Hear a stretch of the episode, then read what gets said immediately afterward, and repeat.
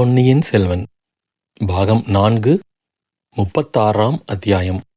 பின்னிரவில் சுந்தர சோழரின் சிரிப்பொலி கேட்டுக்கொண்டிருக்கும் போதே பெண்மணிகள் அங்கு வந்தார்கள். முன்னால் மகாராணியும் அவளுக்கு பின்னால் குந்தவை ஒரு பக்கமும் வானதி ஒரு பக்கமும் பிடித்து இழுத்து கொண்டு வர மந்தாகினியும் அவர்களுக்கும் பின்னால் பூங்குழலியும் ஒரு தாதி பெண்ணுமாக ஊர்வலம் போல வந்தார்கள். சுந்தர சோழரின் சிரிப்பு அவர்களுக்கும் சிறிது குதூகலத்தை உண்டு பண்ணியிருந்தது. மந்தாகினி அவரை ஒரு கணம் நிமிர்ந்து பார்ப்பதும் மறுகணம் குனிந்து தரையை பார்ப்பதுமாயிருந்தாள் அவளுடைய அலங்காரம் இப்போது பூரணம் அடைந்திருந்தது. குந்தவை பிராட்டி அலங்காரக் கலையில் இணையில்லாத தேர்ச்சி பெற்றவள் என்று அந்த காலத்தில் புகழ் பெற்றிருந்தாள். அதற்காகவே சிற்றரசர்கள் தங்கள் மகளிரை இளைய பிராட்டியின் தோழியாயிருப்பதற்கு பழையாறைக்கு அனுப்புவது வழக்கம். குந்தவை தன் முழு திறமையையும் ஊமையராணியை அலங்கரிப்பதில் பயன்படுத்தியிருந்தாள்.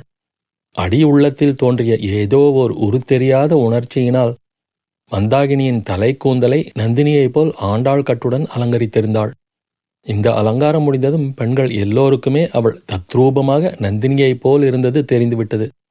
காட்டிலே அலைந்து திரிந்த தேக ஆரோக்கியமுள்ள மாதரசியாதலால் பிராயத்திலே இருந்த இருபத்தைந்து வருஷ வித்தியாசம் கூட தெரியவில்லை. மற்ற பெண்மணிகள் மந்தாகினி தேவியை சிறிது பெருமையுடனேயே அழைத்து கொண்டு வந்தார்கள். ஒவ்வொருவரும் ஒவ்வொரு காரணத்தினால் பெருமை கொண்டிருந்தார்கள். இந்த சரித்திரம் நிகழ்ந்த நாட்களில் தமிழகத்துப் பேரரசர்களும் குறுநில மன்னர்களும் பல மனைவியரை மணப்பது சகஜமாயிருந்தது. ஓயாமல் போர்கள் நடந்த வண்ணமாயிருந்தன. அரசிளங்குமாரர்களோ போர் முனையில் எப்போதும் முன்னணியில் இருந்தார்கள். ஆகையால் குலம் நசிக்காமல் பாதுகாப்பதற்காக அரச குலத்தவர் பெண்கள் பலரை மணப்பது வழக்கமாயிருந்தது. பட்ட மகிழ்ச்சியாயிருப்பவள் மற்ற ராணிகளிடம் அசூயை கொள்ளாமல் அனைத்து ஆதரிப்பது ஒரு சிறந்த நறுங்குணமாக கருதப்பட்டது. இந்த முறையிலேயே மலையமான் மகள் உற்சாகமாயிருந்தாள். குந்தவை தன்னுடைய அலங்காரத் திறமையை இவ்வளவு நன்றாக காட்ட முடிந்தது பற்றி பெருமை கொண்டிருந்தாள். பைத்தியக்கார பிச்சையாக தோன்றியவளை இணையில்லா அழகு வாய்ந்த இளம் பெண்ணாக தோன்றும்படியல்லவா அவள் செய்துவிட்டாள். பூங்குழலிக்கோ தன் அத்தைக்கு அரண்மனையில் இவ்வளவு ராஜோபசாரங்கள் நடப்பது பற்றி களிப்பு உண்டாகியிருந்தது. அவள் எதிர்பார்த்ததற்கெல்லாம் மாறாக இங்கேயுள்ள அரண்மனை பெண்கள் நடந்து கொண்டிருந்தார்கள் அல்லவா? இவ்வாறு பெருமிதம் பொங்க அந்த அறையினுள் பிரவேசித்த பெண்களின் ஊர்வலத்தை சக்கரவர்த்தி பார்த்தார். அவருடைய சிரிப்பு அந்த க்ஷணமே நின்றுவிட்டது. மந்தாகினியின் புதிய தோற்றம் அவருக்கே அளவில்லாத வியப்பை அளித்தது. தாம் கண் முன்னால் பார்ப்பது உண்மைதானா என்று சந்தேகிப்பவர் போல் கண்களை கையினால் சிறிது மூடிக்கொண்டும் பின்னர் திறந்தும் உற்று உற்று பார்த்தார். சற்று முன்னால் முதன் மந்திரி சொல்லிக் கொண்டிருந்த விவரங்கள் எல்லாம் அவர் மனத்தில் பதிந்திருந்தன. சில காலமாக நள்ளிரவில் தன் எதிரே தோன்றி தன்னை வருத்திய பெண் உருவத்துக்கும் மந்தாகினியின் உருவத்துக்கும் உள்ள ஒற்றுமை அவருக்கு நன்கு புலனாயிற்று. அதே சமயத்தில் சில வேற்றுமைகள் இருப்பதையும் கவனித்துக் கொண்டார்.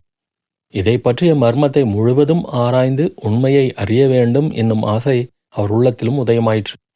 மந்தாகினி மீது அவருக்கு முதலில் ஏற்பட்டிருந்த அருவறுப்பு அப்படியே மாறாமல் இருந்தது. ஆனால் அதை வெளியில் காட்டிக் கொள்ளாமல் இருக்க தீர்மானித்தார். அனிருத்தரிடம் அவர் முதன் மந்திரி சற்று முன் உங்களை நான் பைத்தியம் என்றேன். பிரமை பைத்தியம் எல்லாம் எனக்குத்தான் என்று தோன்றுகிறது. இனிமேல் தினந்தோறும் வைத்தியன் என்னை வந்து பார்ப்பது மட்டும் போதாது. மாந்திரீகனையும் அனுப்பி வைக்க வேண்டியதுதான்.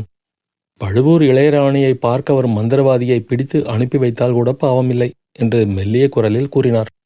அனிருத்தரின் உள்ளத்தில் ஒரு சிறிய துணுக்கம் உண்டாயிற்று. அந்த மந்திரவாதிகளில் எவனும் சக்கரவர்த்தியை நெருங்காமல் இருக்கட்டும் என்று மனதிற்குள் வேண்டிக் கொண்டார். பிறகு மன்னர் பெருமை மந்திரவாதி எதற்கு? வேறு மந்திரம்தான் எதற்கு? ஸ்ரீமன் நாராயணனுடைய திருநாமத்தை விட சக்தியுள்ள மந்திரம் வேறு ஒன்றுமில்லை என்றார். குந்தவை பிராட்டி அப்பா என்னை அழைத்து வரச் சொன்னீர்களாமே? பழையாறைக்கு போக வேண்டும் என்று கூறினீர்களாமே? நாங்கள் எல்லோருமே போகலாமா? என்றாள். சுந்தர சோழர் அதற்கு மறுமொழி சொல்லாமல் முதன் மந்திரியை பார்த்து அனிருத்தரே நான் என் கருத்தை மாற்றிக்கொண்டேன் இந்த பெண்கள் எதனாலோ ஒரே உற்சாகமாக இருக்கிறார்கள். வீட்டுக்கு புதிய மருமகள் வந்தது போல களிப்படைந்திருக்கிறார்கள். இச்சமயம் இவர்களை பிரிக்க எனக்கு விருப்பமில்லை. தாங்கள் சற்று முன் சொன்னது போல் இவர்கள் எல்லாரும் சில நாள் இங்கேயே தங்கியிருக்கட்டும். செம்பியன் மாதேவி தங்களிடம் மிக்க நம்பிக்கையும் மரியாதையும் உள்ளவர். ஆகையால் தாங்களே நேரில் சென்று அவரை அழைத்து கொண்டு வாருங்கள். தங்கள் சீடனை நாகப்பட்டினத்துக்கு அனுப்புங்கள். பெரிய பழுவேட்டரையரையும் அவருடைய இளைய ராணியையும் உடனே அழைத்து வர ஏற்பாடு செய்யும்படி நானே சின்ன பழுவேட்டரையருக்கு சொல்கிறேன் என்றார். அப்படியே செய்யலாம் சக்கரவர்த்தி. ஆனால் எல்லாரும் வந்து சேருவதற்கு சில தினங்கள் பிடிக்கலாம். நேற்று அடித்த புயல் மழை காரணமாக நதிகளிலெல்லாம் பூரண பிரவாகம் ஓடிக்கொண்டிருக்கிறது என்றார் முதன் மந்திரி. அதனால் பாதகம் இல்லை இத்தனை நாள் பொறுத்த நாம் இன்னும் சில நாள் பொறுத்திருப்பதில் நஷ்டம் ஒன்றுமில்லை. கரிகாலனையும் அழைத்து வருவதற்கு ஏற்பாடு செய்தால் எல்லா விஷயங்களையும் முடிவு செய்துவிடலாம். அவன் இன்னமும் வருவதற்கு மறுத்தால் நானே புறப்பட்டு போக வேண்டியதுதான். அதை பற்றி பிறகு பேசிக்கொள்ளலாம் நீங்கள் நாளைக்கே சென்று பெரிய பிராட்டியை எப்படியாவது கையோடு அழைத்து வாருங்கள். போகும்போது புயலினால் கஷ்டத்துக்குள்ளான மக்களைப் பற்றியும் கவனியுங்கள். நம்முடைய குடும்ப விவகாரங்களில் கவனம் செலுத்தி அந்த முக்கியமான காரியத்தை மறந்தே விட்டோம் என்றார் சக்கரவர்த்தி. இல்லை பிரபு அதை நான் மறக்கவே இல்லை. எல்லா காரியங்களும் சரிவர நடைபெறும். தாங்கள் நிம்மதியாய் இருக்கலாம் என்று சொல்லிவிட்டு முதன் மந்திரி விடைபெற்றுச் சென்றார். அன்றிரவு சுந்தர சோழர் உண்மையிலேயே இத்தனை காலமும் அனுபவியாத நிம்மதியை அடைந்திருந்தார். கரையர் குலத்து மந்தாகினி இறக்கவில்லை என்னும் செய்தி மெய்யாகவே அவருடைய நெஞ்சில் வெகு காலமாக குடிகொண்டிருந்த ஒரு பெரும் பாரத்தை அகற்றிவிட்டது. அருள்மொழிவர்மன் நாகப்பட்டினத்தில் இருக்கிறான் என்ற செய்தியும் அவருக்கு ஆறுதல் அளித்தது. சூடாமணி விகாரம் மிக பலமான கட்டிடமாதலால் அதில் உள்ளவர்க்கு அபாயம் ஒன்றும் நேருவதற்கில்லை என்ற தைரியமும் அவருக்கு இருந்தது. பழுவூர் இளையராணி அவருடைய புதல்வியாயிருக்கலாம் என்று அனிருத்தர் குறிப்பிட்டதை நினைக்க நினைக்க அவருக்கு வேடிக்கையாயிருந்தது. இது சக்கரவர்த்தியின் முகத்திலும் அடிக்கடி குறுநகையை உண்டாக்கியது. மலையமான் மகள் முதலிய பெண்களுடன் அவர் சிறிது நேரம் உல்லாசமாக பேசிக்கொண்டிருந்தார். குந்தவையின் அலங்கார திறமையை பற்றி பாராட்டினார். காட்டுமிராண்டி ஜென்மமாக காணப்பட்டவளை தேவலோகத்து இந்திராணியாக மாற்றிவிட்டாயே. ஆனால் அதற்கெல்லாம் இந்த கிழவிதானா அகப்பட்டாள்? வானதியை போன்ற சிறு பெண்களிடமல்லவா உன் திறமையை காட்ட வேண்டும்? என்று பரிகாசமும் செய்தார். பிறகு பூங்குழலியிடம் அருள்மொழிவர்மனை பற்றி மேலும் விவரங்கள் கேட்டு தெரிந்து கொண்டார். அதன் முடிவில் பூங்குழலி அரசே நான் கோடிக்கரைக்கு திரும்பி போக அனுமதி கொடுங்கள். நாளைக்கே நான் புறப்படலாம் அல்லவா? என் அத்தையை பற்றிய கவலை இனிமேல் எனக்கு இல்லை என்றாள். உன் அத்தை மகன் ஒருவன் காய்ச்சல் வந்து கிடக்கிறான் என்றாயே அவனை பற்றி கூட கவலை இல்லையா? போவதற்கு நீ இவ்வளவு அவசரப்பட வேண்டாம். சில நாள் இருந்துவிட்டு போ என்றார் சக்கரவர்த்தி. பூங்குழலி மௌனமாயிருந்தாள். அன்றிரவு சுந்தர சோழ சக்கரவர்த்தி நிம்மதியாக உறங்கினார். கனவுகள் கூட அதிகம் காணவில்லை. கண்ட கனவுகளும் துர்ச்சொப்பனங்களாக இல்லை. இன்பமான கனவுகள். அவருக்கு பக்கத்து அறையிலேயே படுத்துறங்கிய அரண்மனை பெண்டீர்களும் நிம்மதியாகவே தூங்கினார்கள். அவர்களிலே நிம்மதி இல்லாமலும் நன்றாய் தூங்காமலும் இருந்தவள் மந்தாகினி ஒருத்திதான். இன்று நடந்த நிகழ்ச்சிகள் எல்லாம் அவளுடைய மனதில் பெருங்கிளர்ச்சியே உண்டு பண்ணியிருந்தன. முக்கியமாக அவளுடைய நினைவு பொக்கிஷ நிலவரைக்கும் சுரங்கப்பாதைக்கும் ஊசலாக ஆடிக்கொண்டிருந்தது. ராவணனுடைய கரங்களை உடைத்து அந்த சுரங்கப்பாதையை மூடிவிடுவதற்கு தான் செய்த முயற்சி பலிக்காமல் போனது பற்றி எண்ணி எண்ணி அவள் மனம் நிம்மதி கொள்ளாமல் தவித்தது. தூங்கா விளக்கின் மங்கலான வெளிச்சத்தில் சுற்றுமுற்றும் பார்த்து கொண்டே இருந்தாள். முக்கியமாக மேல் மாடங்களின் சாளரங்களை அடிக்கடி உற்று நோக்கிக் கொண்டிருந்தாள். நள்ளிரவு கழிந்தது பின்னிரவு தொடங்கியது. மூன்றாவது ஜாமம் ஏறக்குறைய முடியும் நேரம் ஆகிவிட்டது. அப்போது மேல் மாடத்தின் சாளரம் ஒன்றில் ஒரு தோற்றம் அவளுக்கு தென்பட்டது. அகோர பயங்கர முகம் ஒன்று அந்த சாளரத்தை ஒட்டினால் போல் இருந்த அந்த அறைக்குள்ளே எட்டி பார்த்து கொண்டிருந்ததை கண்டாள். அந்த முகம் இன்னாருடைய முகம் என்பதும் ஒருவாறு அவளுக்கு தெரிந்துவிட்டது. தூக்கி வாரி போட்டுக்கொண்டு எழுந்து நின்றாள். மறுபடியும் அந்த சாளரத்தை உற்று பார்த்தாள். அங்கே அந்த முகத்தை காணவில்லை. பக்கத்து அறை வாசற்படி வரையில் மெல்ல நடந்து சென்று எட்டி பார்த்தாள். அங்கே சக்கரவர்த்தி நிம்மதியாக உறங்குவதைக் கண்டாள். அந்த அறையில் மேல் மாடச் சாளரங்களையும் உற்று பார்த்தாள். ஒன்றும் தெரியவில்லை. திரும்பி வந்து சிறிதும் சத்தம் செய்யாமல் பூங்குழலியை கையினால் தொட்டு அசைத்து எழுப்பினாள்.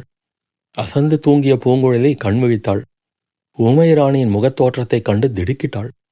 ஊமையராணி சமிக்ஞையினால் தன்னை தொடர்ந்து வரும்படி அவளிடம் சொன்னாள். அத்தையிடம் அளவில்லாத பக்தி விசுவாசம் வைத்திருந்த பூங்குழலியும் சத்தம் செய்யாமல் எழுந்து அவளை பின்பற்றிச் சென்றாள். ஊமையராணி சிற்ப மண்டபத்தை நோக்கிச் சென்றாள்.